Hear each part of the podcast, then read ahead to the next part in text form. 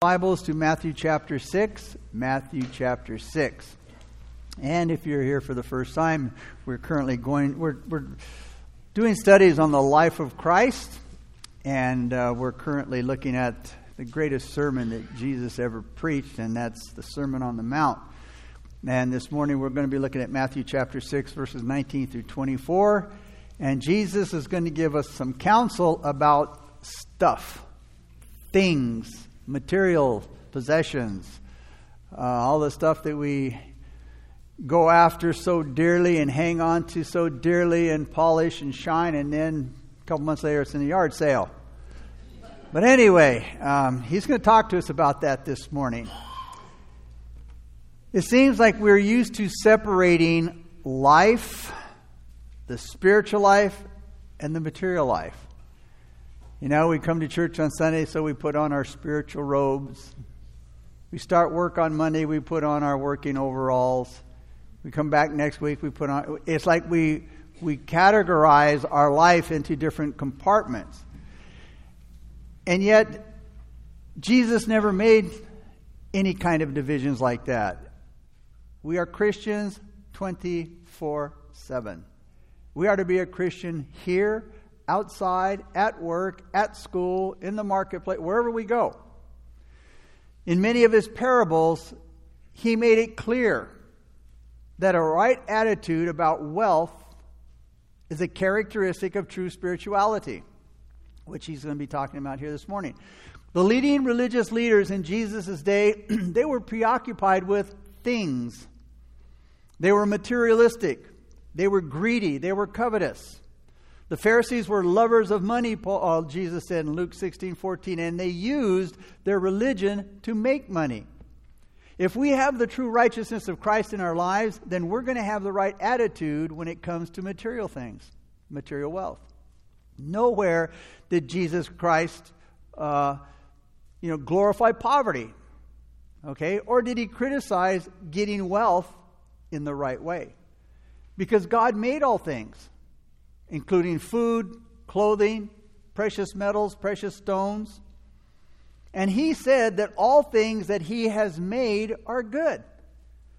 God knows that we need certain things in order to live. He, you know, he knows that we have necessities in life. And, you know, in, in, in the Lord's, you know, um, uh, prayer, that, that is his uh, teaching us how to pray, he said, you know, pray for your daily bread. Because, again, he knows that we need things to, to live by. And so, in fact, he's even said that he's given us richly all things to enjoy. So again, God didn't you know, want to take anything away from us so much as he, he, he gave us things to enjoy, but in the proper manner. So it's not wrong to possess things. That's not what Jesus is teaching here. But it is wrong for those things to possess us. Proverbs 3 9, Solomon said, Honor the Lord with your possessions and then in Luke 12 15, Jesus said, Take heed and beware of covetousness, for one's life does not consist in the abundance of the things that he possesses. Life is not measured by how much stuff you have. Like that bumper sticker that used to read, The man who dies with the most toys win. Uh, not good to go by. That's not exactly what Jesus was teaching. Because those things can become idols in our life things that we strive for, things that we pursue, things that we put all of our energy into. But that's idolatry. And the sin of idolatry is just as dangerous as the sin of hypocrisy. And there are many warnings in the Bible against covetousness. So Jesus warned against the sin of living for the things of this life. He pointed out the sad consequences of covetousness and idolatry. The counsel that Jesus gives here is counsel that people desperately need today. And yet, most people turn a deaf ear to this counsel, and instead, they seek the counsel of the world, which is counsel that ignores the things of God and the soul and focuses only on the things of time and the physical. Worldliness is not so much a matter of what I do, it's not so much a matter of things that we do, it's an attitude how I view the world. It's possible for a Christian to stay away from questionable pleasures and doubtful places and still love the world. Because worldliness is a matter of the heart. So much so that a Christian loves the world system and the things in it that he doesn't love the Father. Now, why is it that so many people buy houses and cars and appliances or clothes that they really can't afford? Why do they fall for the great get it now advertisement and then get themselves into deep and hopeless debt, going on vacations and traveling far beyond what they can afford? Well, it's mostly because they want to impress other people, because of the pride of life. They want people to notice how well off they are or how successful they are. And it's a fact that the world does appeal to Christians through the lust of the flesh, the lust of the eyes, and the pride of life. And once the world takes over in one of these areas, a Christian will soon know it. How will they know it? Because they'll soon lose their joy of the Father's love. They'll lose their desire to do the Father's will. The Bible will become boring to them. Prayer will become a task, a chore. It will be difficult for them. Even Christian fellowship may seem empty and unsatisfactory. And it's not that there's something wrong with others, what's wrong is the Christian's worldly heart.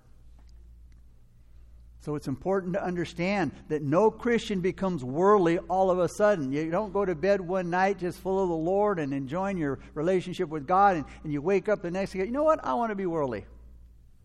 No, doesn't happen overnight. Doesn't happen suddenly. Worldliness slowly, slowly sneaks up on a believer. It's a little by little process. You don't feel yourself seeking the world. You find yourself in the world. First, James says it's the friendship of the world. Now, by nature, the world and the Christian are enemies. A Christian who is a friend of the world is an enemy of God. 1 John 2 15 through 16. John said, Do not love the world or the things in the world. If anyone loves the world, the love of the Father is not in him. For all that is in the world, the lust of the flesh, the lust of the eyes, and the pride of life is not of the Father, but is of the world. The next thing you know, James says that the Christian becomes spotted by the world. The world's finger, fingerprints are all over him. The world leaves its dirty spots on one or all of the areas of life. This means that little by little the believer accepts and adopts the ways of the world. And we see that today. We see it accepting more and more of the world's ways and the culture and the things that are taking place. Because we don't want to stand up for righteousness' sake. We're afraid. We're afraid we're going to be laughed at or, or, or, or called fanatics. When this happens, the world ceases to hate the Christian and the world starts to love him. If the world loves you, you better check yourself. Jesus said, The world hated me, it's going to hate you. That's why John warns us don't love the world. But too often our friendship with the world leads to loving the world. And when that happens, the believer becomes conformed to the world. And then you can hardly tell the two apart. You can't tell the believer from the world. In Christ's counsel here, Christ tackles the problem of materialism that, he, that, that, that has such a chokehold on so much of the world, and even much of Christianity as well. And in his counseling here, Jesus points out, he gets right to the point, and he's very challenging. Jesus doesn't waste words here, and he puts plenty of weight in the words that he does use. So this morning, we're going to look at the counsel that Jesus gives about our possessions which is certainly different than how the world counsels about possessions. So let's begin now in chapter 6 with verse 19, 19 and 20. Jesus said, Do not lay up for yourselves treasures on earth, where moth and rust destroy, and where thieves break in and steal. But lay up for yourselves treasures in heaven, where neither moth nor rust destroys, and where thieves do not break in and steal. So Jesus starts off here his counsel about possessions by giving two commands. Two commands about seeking possessions. First, he gives the negative command about seeking possessions. He prohibits them. He says, Do not lay up for yourselves. A lot of people don't like this command because it's negative. They only want to hear positive, a positive message. But you see, if you give people, uh, if all you give people is a positive message, it will be an unbalanced message. And it will mislead them, and it will corrupt people, and it will lead them away from the truth. The words do not lay up means this it means to heap up, it means to store up. And the word for lay up is more significant and powerful in the original than, is, than it is expressed here in the English. It signifies, first of all, to gather together. Second, to hoard or to heap up against the future. So this action takes a lot of energy and a, a lot of time. And Jesus says we're not to give this effort for measly earthly treasures. Now, Jesus Jesus' command does not mean that we're, we're not to earn a living or to save to buy things that we need. Jesus didn't forbid man to work, to have an occupation. That's how he provides things he needs personally for his family. Matter of fact, the King James Version says, don't be slothful in business.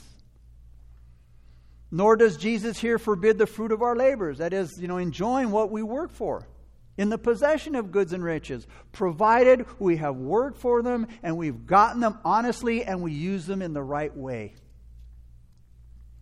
Jesus doesn't forbid the laying up in store for our own future, for the use of our family. We are, we, we are to save and, and to you know, store up for the future.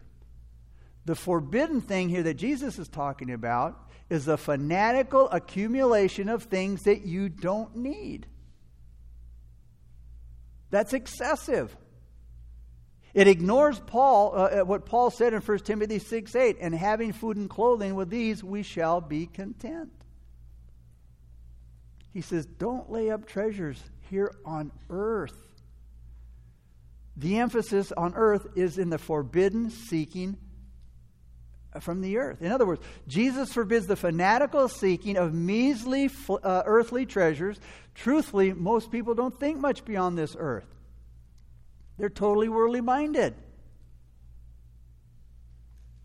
If it's not about this life, they're not interested. Eternity doesn't mean anything to them. They live for today and they could care less about thinking about the future after the earthly life is over. Even in old age, there are those who won't make out a will or prepare their estate for the time when, they're going to die because they just, just don't want to think about it or face the idea of anything but this life. It's a terrible thing to be focused only on this life, on this earth, because it will send the soul to hell faster than anything else. Now, the negative about laying up treasure on this earth, Jesus said, is that moth and rust destroy them. And he said, and thieves can break in and steal them. So the expectation over their future of earthly treasures isn't good. People who put their effort, all their energy into pursuing earthly treasures, they can expect a great loss and disappointment. Jesus describes the loss here as ruin and robbery.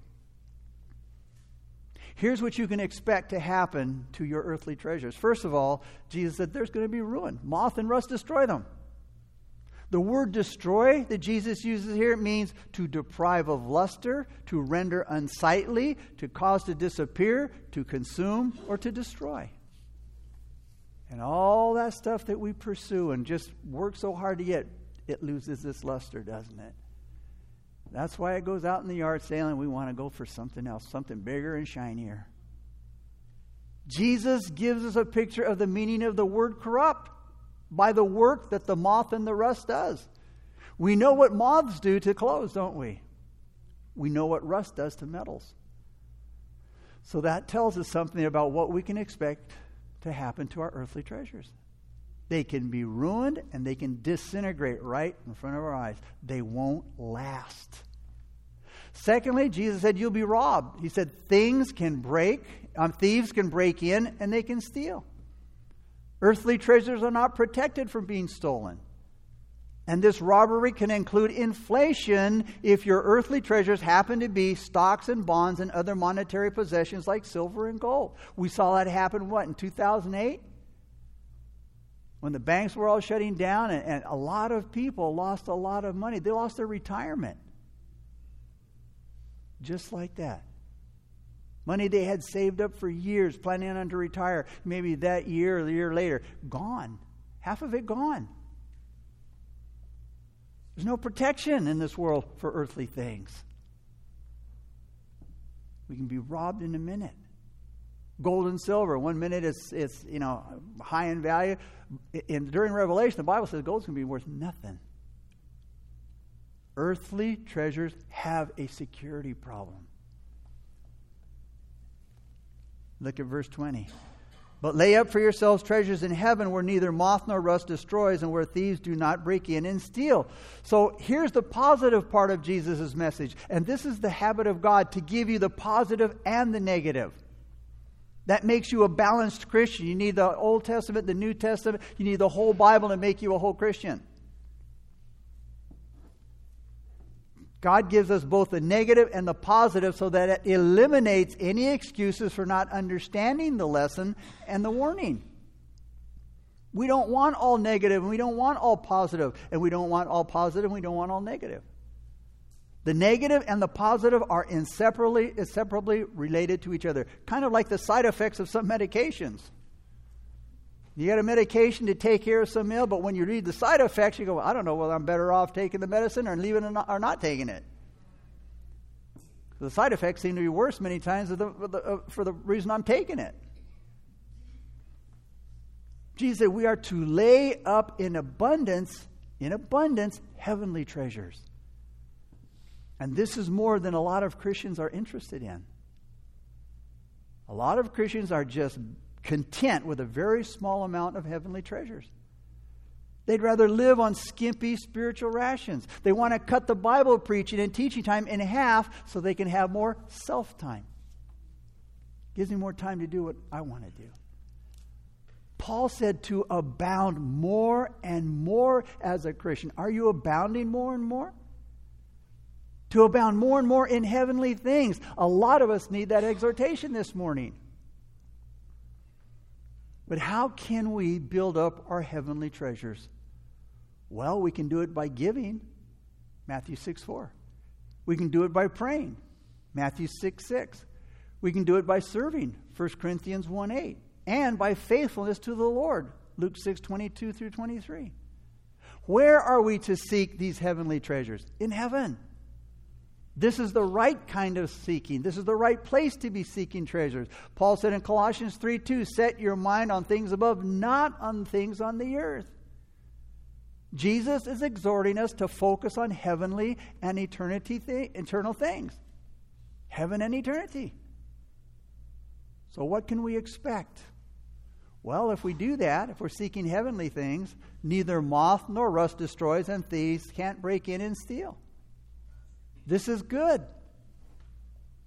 Because heavenly treasures are permanent and they're protected.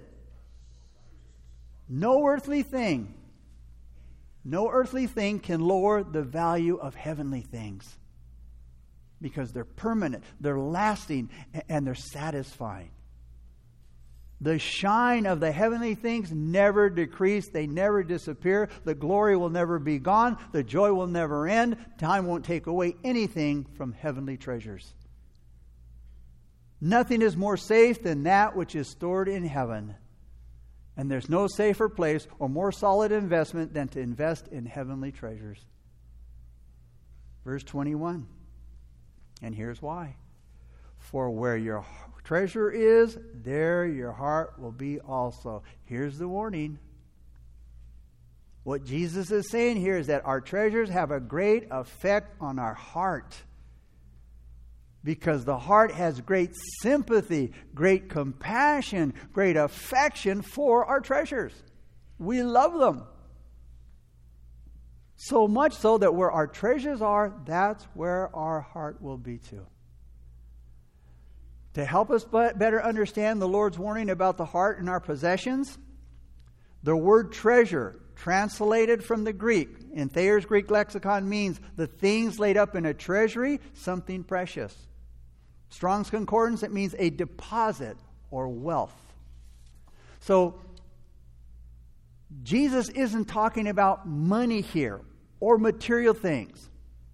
What Jesus is talking about is whether each man or woman, whatever they think is best for them, that is, that thing which he or she eagerly puts out all of their energy to get, that, that thing which he or she is most afraid of losing, that thing which he or she, uh, if they have it, oh, they'll think they're blessed. And, then the, and conversely, if they don't have it, oh, they won't be happy.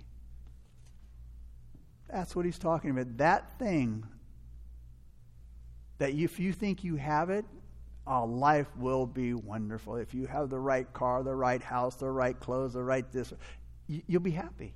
Oh, and if you don't have those things, you won't be happy talking about the things that people have their heart set on. And the word heart here in our text, it means a lot more than the way it's used today in, in, in common, our common vocabulary. We use the word heart today as an expression for the affections. But the Bible takes it as including the whole inner man. All that man is, his thoughts, his purposes, his choices, they're all included in the word heart. As one passage of Scripture says, Solomon in Proverbs 4:23 says, "For out of it the heart spring the issues of life."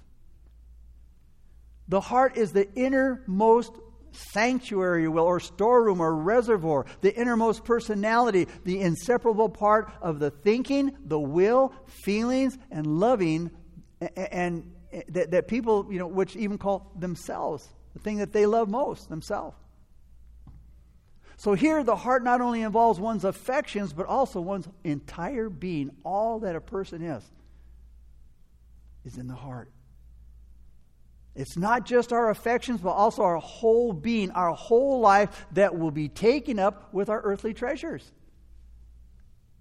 Jesus' message here, warning us about the heart and our possessions, it teaches us some important lessons here that are applicable to all people, whether they're rich or poor. Because you don't have to be a millionaire to need these lessons about one's treasures. Poor people need this exhortation just as much as rich people do. Because you see, it's not how much you have, it's your attitude towards what you have that this warning speaks to. Are those things that you have so precious to you that, that, that if you lose them, you, you'll lose your life? You'll lose your joy? A poor man can be uh, uh, as taken up by some small possessions just as much as a rich man can be taken up by some large possessions. Poor children will fight over a cheap toy just like rich children will fight over an expensive one. Because you see, covetousness has very little to do with the value of a thing, but everything to do with the desire of one's heart. I want something so bad that I'm willing to give up everything else that's important to me to go get it. Jesus in our text here says that our treasures affect our heart because it says that our heart will always follow what's most important to us. It will always follow our treasure. Is Jesus Christ your treasure this morning? Jesus said, Where your treasure is, there your heart will be also. Our heart follows treasures. So when you take into consideration the meaning of heart, the way Jesus uses it here, our treasures will take over and rule our life. They will control our affections. They will take over our time. They will demand our time. They will drain our energy. They will drain our efforts. They will determine the way we think. Matthew Henry said this about the effect of our treasures on our thought life. He said, Our treasures become the first thought, the free thought, the fixed thought, the frequent thought, the familiar thought of our minds. Because the effect of our treasures has such a powerful impact on us that we should be very concerned to be right and wise in the treasures that we choose. Because the attitude of our minds And consequently, the heart of our lives will be, as a result, either carnal or spiritual, earthly or heavenly minded or heavenly. When our treasures will, uh, uh where, our treasures will be exposed quickly by the thi- uh, will be by the things we're interested in and the things that we do. The things that we're interested in and the things that we do will expose our hearts as to what our treasures are. We will show when a man's treasures are heavenly, he will show a lot of excitement and seriousness about the things of heaven, about spiritual things. But when a man's treasures are earthly, their interests will be mostly earthly and not heavenly. A person that's preoccupied with earth, earthly treasures, they won't do well when it comes to spiritual things. Their church attendance won't be important. It'll drop off. Why? Because they're not interested in spiritual things, because their heart is with their treasure, and their treasure is earthly. Not only will your church attendance tell us whether your uh, treasures are earthly or spiritual, so will the way you talk. So will, so will where you spend your time. Your ministry will suffer too. Check your interests in your life. And you may learn a lot about where your treasures really are. And they'll see that they're desolate and they're very poor when it comes to heavenly treasures. And they'll find out that they're like the Laodiceans of whom Jesus said, Because you say, I am rich and have become wealthy and have need of nothing, and do not know that you are wretched, miserable, poor, blind, and naked. It's so interesting how God sees us and how we see ourselves. The Laodiceans thought of themselves as rich, wealthy. I don't need anything. Jesus said, You don't even know that you're wretched, miserable, poor, and naked when it came to heavenly things verses 22 through 23. He said, The lamp of the body is the eye. If therefore your eye is good, your whole body will be full of light. But in, if your eye is bad, your whole body will be full of darkness. If therefore the light that is in you is darkness, how great is that darkness? The eye can be applied to many areas of life, not just to your possessions. The lesson that Jesus has for us here is regarding the eye and our possessions and how we go about putting a price on our treasures. The eye illustration speaks about how we look at things, how we put a price, a value on things. So when it comes to our treasures, it speaks about their worth. How do we view our treasures? And how we view our treasures will have a lot to do with our character. Jesus said, The lamp of the body is the eye. And therefore, if your eye is good, the King James says single, if your eye is good, your whole body will be full of light. The meaning of good here is pure, perfect, true, and righteous. So it says, therefore, your, if your eye is pure, perfect, or righteous, your whole body will be full of light.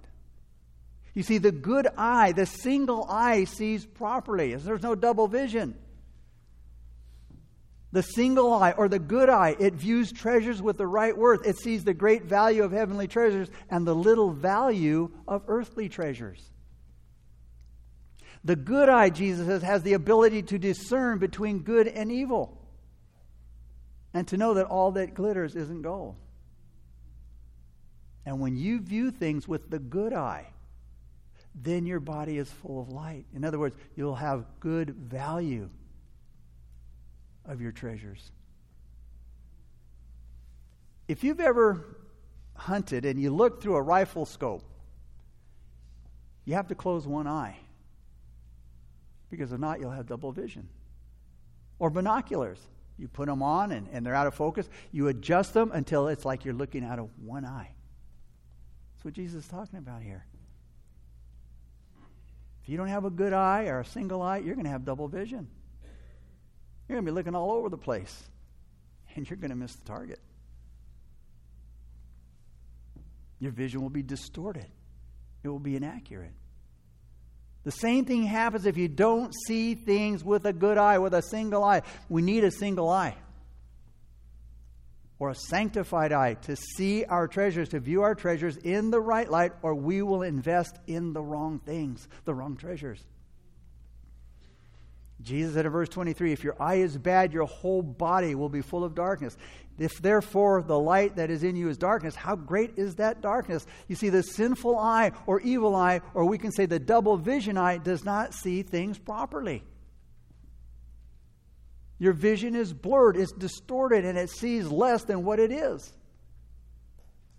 So it doesn't give, so it doesn't give light on the subject, but rather darkness. And in regards to treasure, the evil or sinful eye values treasures improperly. It sees great value in earthly treasure and little, val- val- uh, little value in heavenly treasures. So you will waste your life and you will end up in eternal darkness when you invest in the wrong treasures.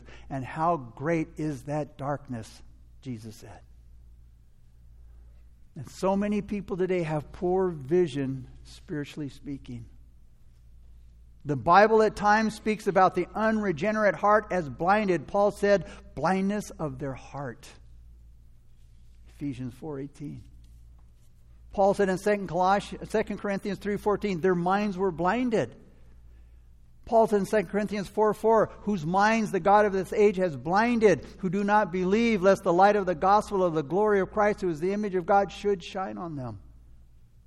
And spiritual blindness will lead to eternal darkness. And Jesus said how great that darkness is.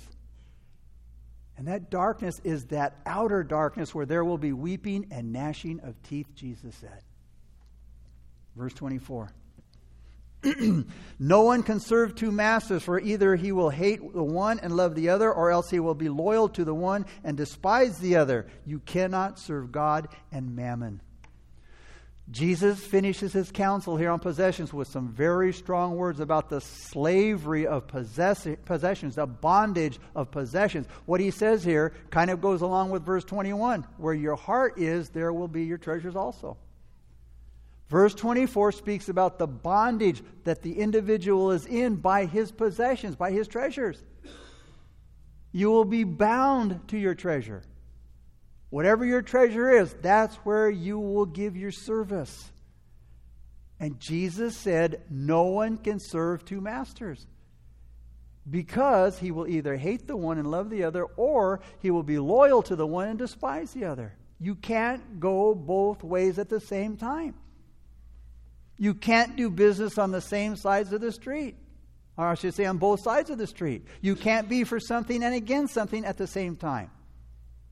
It's a simple saying and an undisputable one. And yet many try to beat it, but no one has.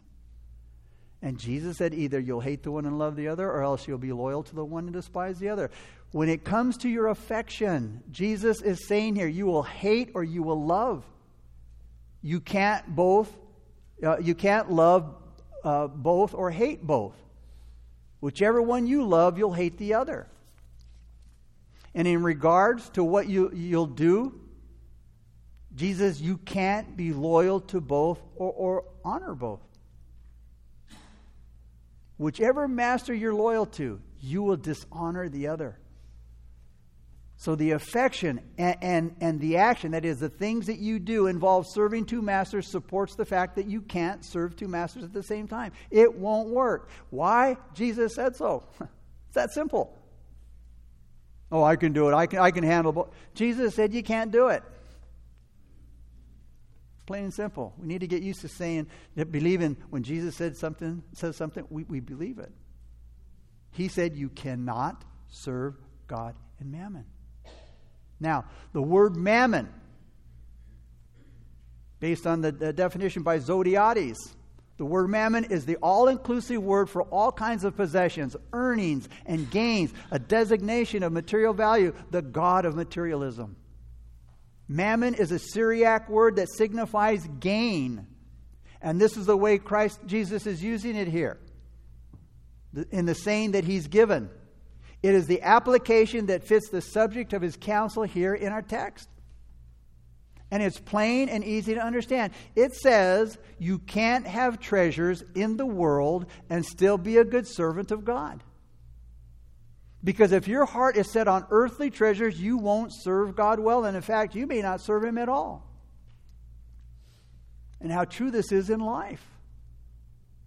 People who have given themselves to earthly gain are those who skip church to earn an extra buck.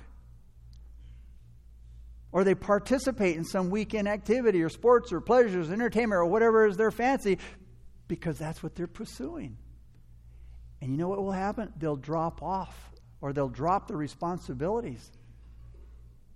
Or they won't accept their responsibilities at church. Why? Because they're too busy working or playing games. Their interest in earthly things simply excludes them from serving the Lord. In closing, there are other applications of this principle here. You can't mix the message of heaven with the music of hell, somebody said. And how true that is. You can't mix the message of heaven with the music of hell. Things of heaven and things of hell do not mesh. How many Christian singers, we see it all the time, have tried to sing in both worlds and they end up being pulled into the world because of money and fame? Movie stars professing to be Christians compromise by taking on sexual scenes or nude scenes and, oh, well, you know, it's my job. Well, are you a believer first or are you a movie star first? Now, we have a biblical example to prove exactly what's being taught here, what Jesus is talking about here, that you can't mix heaven and hell together. We have a biblical example through with Jacob. Remember when Jacob was trying to deceive his father? Jacob put on hairy arms like his brother Esau. Jacob tried mixing his voice with Esau's hands. And he found out that his so called clever deception of trying to mix his voice with his brother's hairy arms didn't work. Instead, it produced hatred between him and his brother, separation between him and his family. He had to run and hide. Esau wanted to kill him. It doesn't work. There's going to be a Demas, same thing. Demas found out he couldn't mix the love of the world with his loyalty to Paul the apostle, and he left Paul for the love of the world. The warning is clear. Seek heavenly treasures, the things which are above, not earthly treasures, the things that are of the earth. Earthly treasures leave God out, brings destruction and ruin to your life. Heavenly treasures do just the opposite. Father, we thank you for this lesson. Father, I pray that we would take it to heart, God. Lord, there are sometimes things that we don't like to hear, and many times we justify them because they're good in and of themselves, but nonetheless, if they keep me away from God, and serving God and the things that God has called me to do. They're not good for us. We need to take a stand. We need to take a commitment for the things of God. Maybe you're here this morning and, and you don't know the Lord Jesus Christ.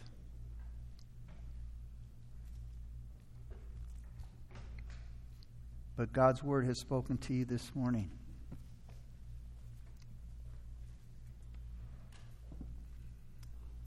And that's our prayer. Maybe you've been storing up treasures from this world. You, you, this world is your pursuit. Your pursuit is being successful in this world by the world's standards. Again, having the right car, the right house living in the right neighborhood, having the right amount of money in the bank, all of it temporal. All of it can be rusted out and moth eaten, stolen, destroyed in a matter of moments. And if that's where your joy is, your joy can be taken away instantly. But you see, Jesus Christ is eternal. And in Christ, your joy may be full, and nobody can take that joy from you. The worship team is going to lead us in a song of worship. And if you want to store up treasures in heaven, it begins with a relationship with Jesus Christ. That's where it all starts. As the worship team leads us in a song of worship, if you want to receive Christ as your Lord and Savior, then you get up out of your seat you make your way down the aisles towards the steps up front, and I'll meet you there. When the song's over, we'll pray together a simple prayer of faith.